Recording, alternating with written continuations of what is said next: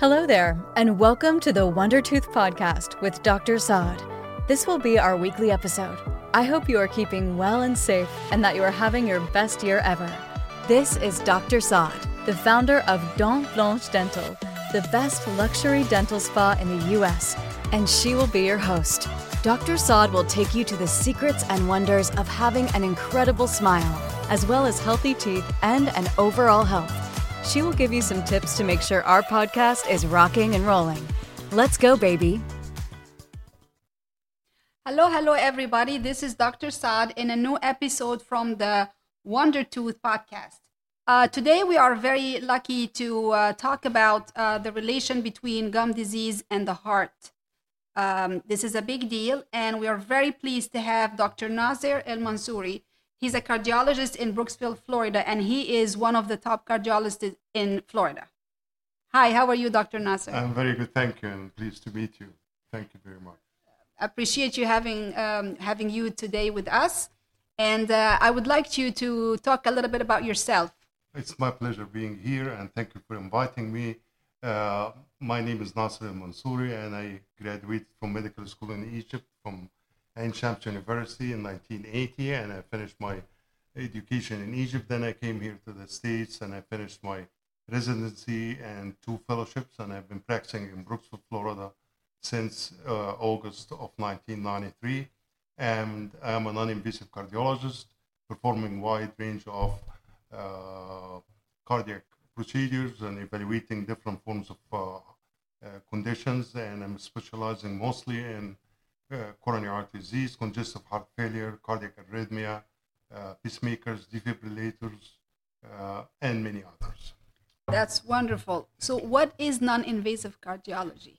is a general cardiologist, non-invasive cardiologist, general cardiologist that deals mainly with the uh, all kinds of uh, cardiac diseases, their symptoms, diagnosis, treatment, but we don't do invasive cardiology like I don't do heart catheterization. I do heart catheterization, but not as much as the interventionalist. So the uh, non-invasive that doesn't usually do cardiac catheterization, doesn't do coronary stents or angioplasty, and uh, it's just mainly mainly concentrating on diagnosis and treatment of heart disease and prevention. That's incredible. So, what are the symptoms of heart disease? Like, if I'm walking down the street, how can I tell, like, okay, I have a heart problem, I need to be seen right away? The first and the most common symptoms of heart disease are not too many, and the most cardinal symptom is dyspnea or shortness of breath. And shortness of breath means that you need to take, you need more air that, than what you usually need. So if you're used to walk two miles a day in 40 minutes, and then now you, you walk only a mile and a half in 40 minutes, or you walk the same uh, amount two miles in more time, or you're getting short of breath and you have to stop earlier, or unexplained fatigue for no reason, or palpitations. If you have palpitations like irregular, fast heartbeat several times a day, that's new to you. Uh, if you start having a non uh, uh, uh non-productive, sometimes productive cough, this is one of uh, again cardinal symptoms of heart disease. Uh, if you start developing, I didn't know that. Yes, really, cough is a very common symptom of heart disease, and edema or swelling of the legs. Of the legs, that yes. yeah. And cough and wheezing and sometimes it can be productive of sputum, uh, can happen from heart disease, especially heart failure. And now we have a problem, big problem with heart failure because we used to think heart failure is a disease of a weak heart muscle or bad valves. Mm-hmm. Now, most heart failure patients do not have weak heart muscle or valve disease. And there are several reasons. But the most common now is what we call high uh, heart, hyper, uh, uh, heart failure with preserved ejection fraction, meaning heart failure with a normal contractility of the heart muscle. That's wow. Yes, and this is mainly problem with diastole, the relaxation of the heart. So the most common symptoms will be short of breath, chest discomfort, of course, mm-hmm. but uh, chest discomfort can be chest pain, chest pressure, tightness, squeezing sensation, mostly with with exertion. Mm-hmm. If you get this with exertion, we think that you may have angina or coronary artery disease, obstruction of the coronaries. So this is the symptoms of, cor- of coronary disease. Symptoms of heart failure is the shortness of breath, palpitations, weight gain, edema of the legs. PND means paroxysmal nocturnal dyspnea that uh, in the middle of your sleep, after two, three hours, you wake up sitting by the side of the bed and coughing. Then you can't go back to sleep uh, for at least two or three hours. You go out, sleep on a recliner, then you go back and sleep again on your bed. Or orthopnea, orthopnea that you cannot sleep on one or two pillows. You have to sleep on three or four pillows or sleep in your recliner. Wow. So these are the major symptoms of heart disease. And for every disease entity, there is some the, the, uh, symptoms, but heart failure can have symptoms of everything. And what's usually like the age? Like, does it come to younger age or older age? Uh, symptoms of heart disease, uh, especially heart failure or coronary artery disease like angina, happens usually in the fifth or sixth uh, uh, uh, decades of life, like in the 50s or 60s, and that depends on the risk factors that you have. In the uh, underdeveloped countries, you can have valvular heart disease in young females if they have rheumatic heart disease in their 20s or 30s. But here in the United States, we don't have much of rheumatic heart disease. We have more of ischemic heart disease because people tend to live longer. They tend to live longer because we have a good grip on treating hypertension and preventing strokes and, and heart attacks. We, we know much more than what we knew 60 years ago. So the incidence of heart disease uh, uh, happen a little late now in life, in their late 50s or 60s or 70s. And that depends also on the risk factors. And does it come more to women versus men? Equal. Equal. Uh, heart disease is equal between men and women, and it causes is the first uh, reason for uh, demise or death in men and women. It's equal in both of them. But for some reason, uh, women, especially black, overweight women, share, uh, fear the worst for having heart disease. So men and women develop heart disease at the same incidence. What what made us not think of this was the Framingham study. That's the longest study that started in 1948. It was unfortunately done only on men. It was not done on men and Oh, women. So they thought that coronary disease or heart disease in general is just a disease of men, and that's wrong. Okay. And how often should like a normal person get checked? Very good. The first check you should have it usually uh, we recommend at age 20 that uh, with or without cardiac uh, family of heart disease. At age 20 you should have with your family doctor a general physical exam and blood test to screen for heart disease. And these blood tests should contain lipid profile, mainly lipid profile. Uh, and then if you have a family history of let's say cardiomyopathy, some forms of cardiomyopathy, Or high then- cholesterol or, or high cholesterol, then you should have more attention. And for every, let's say for high cholesterol, we have a framework that we go by. We tell you when do you need treatment or you not. We have like a calculation of risk, mm-hmm. and that will tell us when we start treatment. But there is some exceptions. Mm-hmm. Like you can see a 20 year old has no family history of heart disease, runs three, four miles a day, but their cholesterol is 350 and their LDL is above 190. Mm-hmm. You don't treat those with, with just exercise and diet. You have to start medicine. You have to give them medicine. Wow. So, yes, the screening start at age 20 usually, especially mm-hmm. for lipid panel. If you have family history of heart disease, especially cardiomyopathies, you start at any time. Mm-hmm. Like if the father has hypertrophic cardiomyopathy, then the kids should have it, but it will not usually appear till the child is like 8 or 10 years of age. So at that time, you do, let's say, an ultrasound. And then if the kid is older, a little older than like 15 or 16, you do the ultrasound, do a treadmill test. Mm-hmm. So it depends on the kind of disease the family has. But for general prevention, the most important thing is check their sugar and their lipid panel, their chemistry, their kidney functions, their liver functions, at least the first time at age 20. And how often they should do that? Okay, with the regular follow-up. For someone who doesn't have disease, you will have the labs every year with his or her family doctor. Okay. If they have uh, something, then it depends on what they have that will decide on the frequency. Sounds very good. So, actually, I'm very interested to hear your um, response to patients who have gum disease and heart disease, and they don't really see the correlation? Okay. First of all, we found this association between gum disease, chronic gum disease, chronic infections, and coronary artery disease to the point that we thought that some of the coronary plaques, some of the studies showed that some of the coronary plaques contain the same kind of bacteria that we have in the gums disease.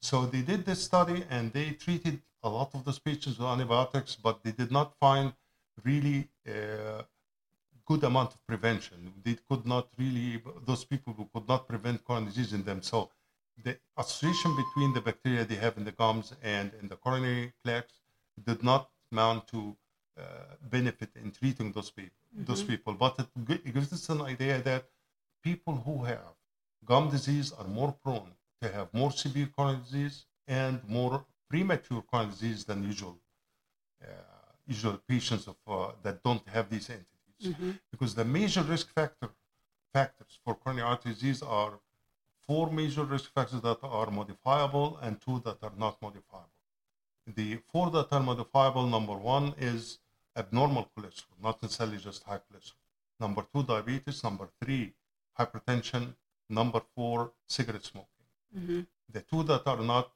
cannot uh, modify is gender and age. These are the major risk factors. Minor risk factors are numerous, and most people don't know that. Uh, obesity is a minor risk factor. It's not a really? major. Yes, even uh, wow. uh, even severe obesity or severe central obesity or what we call uh, advanced obesity. Uh, having um, like gout is a risk factor living in an area that has hard water. If you drink hard really? water, is a minor risk factor. Yes, psoriasis is a minor risk factor.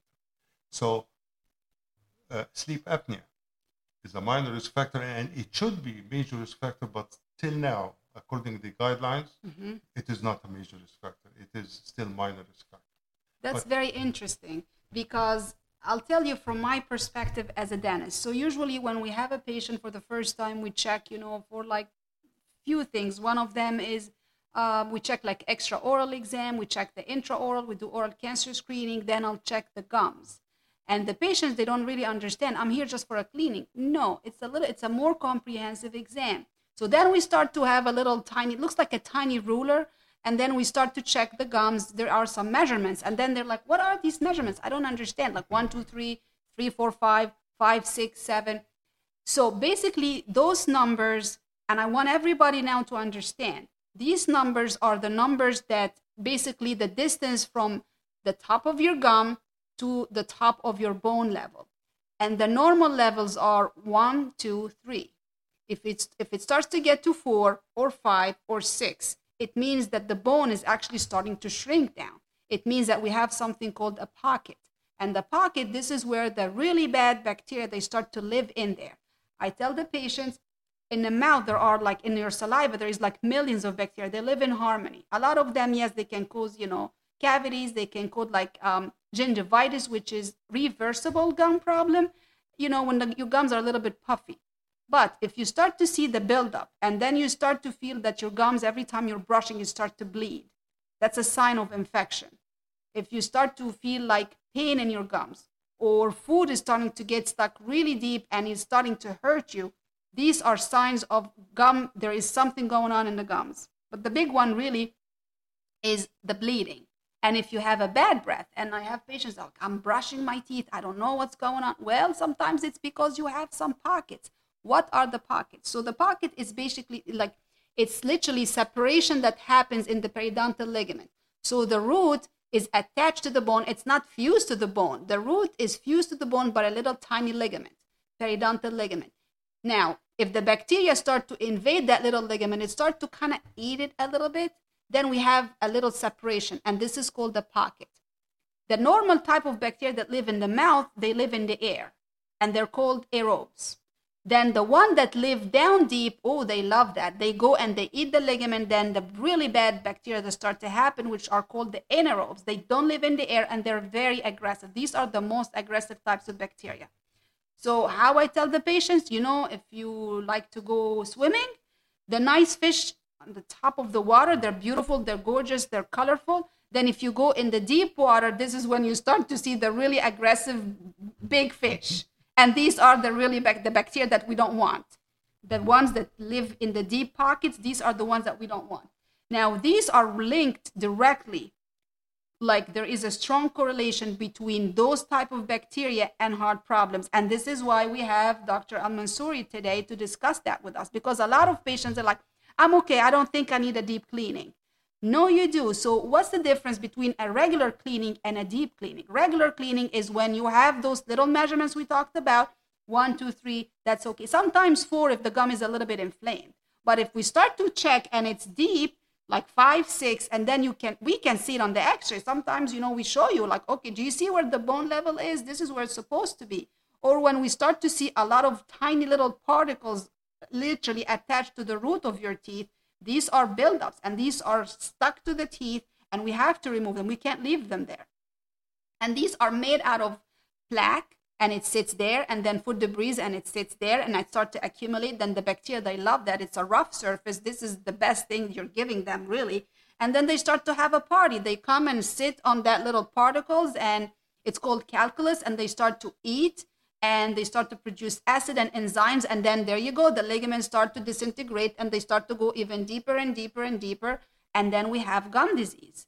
So really what we how do we treat gum disease? We're not going to be able to eradicate the pockets totally but we need to maintain things. We need to get rid of the bacteria the bad bacteria that live deep down. So we need to numb you to do that. We need to go and scrape those bacteria and the plaque and the calculus off of the surface of the root in hope that the ligament is going to basically reattach or at least close a little bit that area this is a procedure it's called deep cleaning or scaling and root planing. and it has to be done when you are um, diagnosed with gum disease. Then after that, we you just don't go, go disappear and then come back in two years and say, "Oh, my teeth are loose." Well, you know what? You have gum disease, so you have to come literally every three months until we make sure that the gums are not getting worse. It's called periodontal maintenance. We have to maintain the level of the gum and the bone at the same level and to make sure there is no more bacteria deep down. The normal bacteria that live in, in the saliva is okay, but the deeper ones are not okay. Now, Dr. Elmansoury, would you talk to me about um, why we, do we do um, pre-medication for certain procedures, especially if we are doing a deep cleaning? Like some cases, we need to numb the patients, and the patients they ask, "Why do I have to be pre-medicated?" Very well. Uh, generally speaking, uh, if, if those anaerobic bacteria that Dr. Saad talked about, the, the, the, ones that don't like the air, the ones that live in cavities, if they get in touch, and they will during the deep cleaning, get in touch with the bloodstream, a lot or certain patients will have certain valve disease, diseases that uh, will be amenable to attract those bacteria to be attached to the valves and then attack the valves, attack the substructures of the valve, go at the annulus, mainly the annulus, that's the ring that surrounds the valve, and causes infection, very similar to the infection you get in the teeth. And this infection is an indolent infection that takes weeks before you can see it because the anaerobic bacteria, the way they secrete their enzymes and cytokines and th- certain inflammatory markers, they take time and then they form the inflammation and the abscess, and then you get valvular malfunction. And then the problem is that when the valve malfunctions, it creates something called uh, uh, regurgitation or leakage of the valve. Sometimes the infection is so bad that can get to do perforation of the valve leaflets or perforation of the annulus, or especially like the aortic valve, can go around the, the aortic valve and cause valve uh, root abscess. And this root abscess is, is really serious condition because it's very close to the out uh, to the origins of the coronary arteries and can cause uh, some form of rare coronary artery disease. When you get inflammation close to the origin of the coronary artery, you will have symptoms of angina, but it's not true angina because it's not because of plaque uh, or the ordinary plaque that we form the coronary artery. So really endocarditis is a terrible disease, uh, especially when it is acute. But what we're talking about here is the chronic endocarditis, that can go do, do a lot of harm, mostly to patients who have underlying valve heart disease, like bicuspid aortic valve, advanced mitral valve prolapse, or rheumatic heart disease, and that was used to be the most common reason for valve disease, and or any patient that has a, a tissue or mechanical valve prosthesis. So you agree with me that prevention is better than actual Extremely- treatment, right? Extremely better because it prevents disasters. Because uh, endocarditis, the rate of death from endocarditis in the average for chronic endocarditis, 30% death rate. That's, that's a lot. For acute endocarditis, more than 50% death rate. So we're talking about death, not just disability or discomfort. Yeah, and not just okay, let's get some cleaning done. Exactly. Yeah. And uh, deep cleaning is really cleaning in general, seeing your dentist is extremely important for healthy people and for patients that have heart disease. Yeah. It's definitely prevention is definitely one of the main key factors and this is why we are having this episode today because we want to talk about prevention like for heart disease in general. What like a, a normal person walking down in the street, what should they do to make sure okay, I don't want to have a heart disease. I'm young. Very good. If the, let's say, say the patient is 40 years old, man, has no past medical history himself, or uh, doesn't have family history of heart disease, and just wanted to know what's his chances. So he goes to his primary care physician, who refers him to the cardiologist. What I do, I ask the patients very usual questions about uh, uh, do you exercise or not? Do you have any bad habits? And the worst bad habit introduced to by man is smoking, because smoking is really terrible. So next to it is vaping that we see, and it's a problem, big problem now that affects the heart and affects the general body in many ways. And then alcohol. And uh, whoever will tell you that alcohol is good, especially red wine, is wrong, 100% wrong. Alcohol is a toxin in any amount. Generally, so that 40 year old man comes to your office, you ask him questions. Have you ever had any uh, heart conditions? Have you ever had high blood pressure? Ask about diabetes, hyperlipidemia, or cholesterol. And then you ask about uh, uh, sleep apnea, depression. Depression is very important because major depression can cause heart disease. Uh, uh, So sleep apnea is also related to heart disease. Yes, it causes major heart disease, and the most major ones you see someone, let's say someone who's 55 year old, a little overweight, and uh, just works as a double, uh, office work and doesn't have anything. Then starts having a little bit of high blood pressure and tell you I'm tired for no reason. I snore when I sleep. I choke when I sleep. I wake up myself choking. I wake up with headache, dry mouth, uh, little bit of fatigue. I want to go back to sleep again, even if after, after sleeping eight or ten hours. That's sleep apnea. What sleep apnea could cause to this person is difficult to control hypertension, atrial fibrillation, heart failure with preserved ejection fraction, congestive heart failure with or without con- uh, uh, preserved ejection fraction, and coronary arteries can cause heart attacks. Mhm. So, and this is a very common question we see in the board exams that, uh, and, and the treatment is very simple. You just evaluate the patient, do sleep study, either a home sleep study or office sleep study, and put them on mask. And the best treatment is not really the CPAP mask, is weight loss on the mm-hmm. average of 15%. percent mm-hmm. Mm-hmm. And it's so funny because, well, it's not really funny, but it's part of our exam here at Dent Blanche that we check for possible sleep apnea. We cannot diagnose sleep apnea, but we can see actual features on the teeth and in the mouth and the face and the questions. So basically, when we do the exam, I start to check and I'm like, I think you're grinding your teeth. Your teeth are a little too flat. And they're like, uh, I don't think I'm grinding. Then I start to check the intraoral tissues and then the big one really is you know when you stick your tongue out there is the hard top on top of your tongue is called the hard palate but all the way in the back if you stick your tongue out and you look in the mirror and you say ah and you stick your tongue really out you should see a little bit of dangling thing. It's called the uvula. This is called the soft palate. So if you do that you should start to see a little bit from the back of your throat. If you don't see that if you see a little tiny less it's a class we have a specific classification for that. So there is a class one. Class two you still see a little bit but it's not as much of your throat. Then class three this is when okay i started to see like really nothing. There four is like closed. And when I do that, and I'm like, wait a minute, do you have uh, like any heart problem? Do you have, uh, yeah, I have high blood pressure. Okay. Do you have a little bit of like sometimes uh, acid reflux? Yeah, I do have acid reflux. Then I see somebody who's a little bit overweight. The jaw muscles are super big and strong, which are basically, it's called the masseter. Like if you basically hold your jaw, th- those are the masseter, and you clench, you're to find like really something very big and they're a little bit overweight and this is when i start to say i think you should go get a sleep study. They look at me like i have three heads. No no no i really mean it. I mean it. They think i'm an alien and i'm like i think you should get a sleep study done. I cannot diagnose you for a sleep you know for sleep apnea but i can see something and i think that's why you are grinding your teeth. And they're like why do you say that? You know what?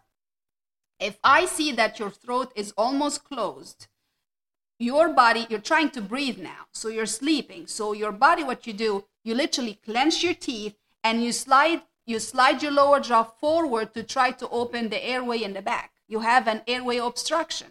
And they're like what? Yes and that's why this is really the main reason why you are grinding your teeth. Of course there are other reasons you know to grind your teeth if stressed or other stuff. But this is one of the big criteria of for me to say, okay, I think we have something going on in like an airway obstruction. So this is another one too, guys. Thank you very much, Dr. Mansouri, actually for telling, you know, talking about sleep apnea. My pleasure. And that it can cause so many like disastrous things to your body, like in general at your heart. Absolutely. And this is, you know, the silent killer. A lot of people like, you know, they sleep, they don't wake up. Exactly. Cor- correct? Yes. Yeah. So I guess the prevention now for in general for heart disease. Yes, like you said, when we see someone that 40 years old man, if we, we see if he's overweight or not, and we see if he's overweight, we calculate their BMI, body mass index, what it is. So we try to calculate to see what kind of risk factors or what kind of uh, of conditions that can predispose to heart disease.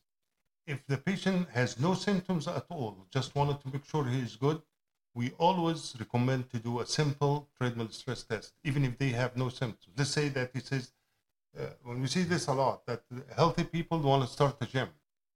New Year, they gained five or 10 pounds during Christmas, or, and they wanted to start, to, uh, go to the gymnasium. So I said, okay, the best idea, even if you don't have any risk factors, let's see how much you can do. And that stress test, we pick a lot of uh, silent heart disease just from doing a stress test. Simple, uh, treadmill stress test, and we see according we have a a chart that tells us if this gentleman has good exercise tolerance, fair or so, superior, and then according to the test test, if he's good, then fine, tell him you're good. You need, and if your cholesterol is good, you don't have any problems with the labs, then you, you should need, you don't need any more treadmill stress test unless you have symptoms, and then uh, you need to repeat your blood work every year. If the blood work is abnormal, and they need, uh, let's say they needed a cholesterol medicine, then we'll do give them the cholesterol medicine, and we repeat the blood test again after three months. If they need blood pressure treatment, depends on the degree of their high blood pressure, and we tell them uh, either lose weight, uh, use no salt diet, and all of that. And then if they don't get better in six months, then we'll put them on pharmacological therapy. So in general, for someone who has no symptoms, one time they do a treadmill stress test to look at their labs, and from there we take off. We, we tell them what else they should do. Mm-hmm. That's excellent. And from a dentist point of view, if you go to your dentist, they do that, you know, they check your gums or the hygienist, they check your gums and they tell you you have gum disease. They did the measure. They have to do the measure. They cannot just look and say, oh, yeah, you have gum disease. No, they have to do the measurements. Now you understand. They do that little tiny pokey thing. Looks like a tiny little ruler. And they check your gums and, you know, certain points around, you know, each tooth. And if they tell you you have gum disease and you, they look at the x-rays, they can identify that. If you have gum disease, periodontal disease, then you do need some deep cleaning. Please get it done because you don't want to wait until then we have a bigger problem and heart problem and a lot of systemic problems. This is one. And sleep apnea, if if you whatever we just said now, if you think this is you, it's always good to have prevention. Go to talk to your medical doctor, talk to your family doctor, talk to your dentist, let them know what's going on. And especially if you are snoring at night, if you're grinding your teeth, if you are a little bit overweight, hypertensive, These are all signs of something is not okay. You need to get that checked.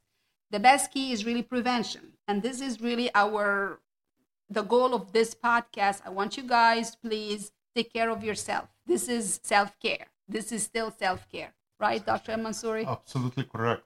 You're, you you you you got it really really right. And uh, th- this conversation is just fantastic one, and I learned from you today. And I, I learned really a thank lot you for you, inviting yeah. me. No, really, thank you so much.